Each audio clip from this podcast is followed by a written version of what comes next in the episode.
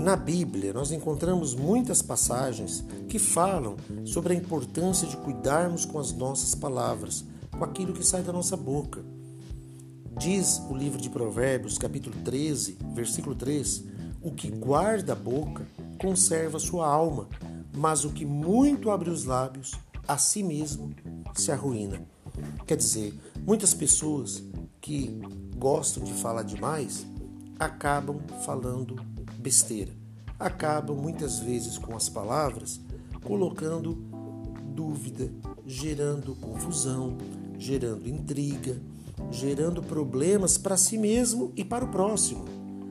Então, quando se fala demais, fala sem pensar, a chance de cometer um erro, a chance de causar um problema é muito grande.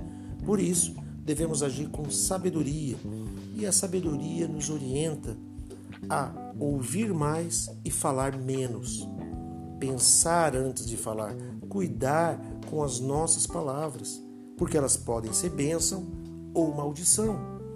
Então, aquele que guarda a sua boca, que cuida com as suas palavras, está protegendo a sua alma, está protegendo seus sentimentos.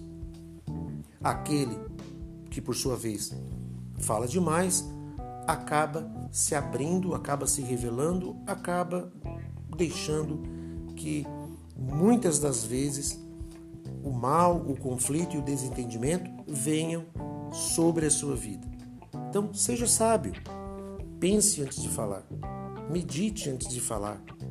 Você não tem que pensar alto, você tem que pensar para você mesmo, meditar nas palavras e falar aquilo que edifica. Deus abençoe você, em nome do Senhor Jesus.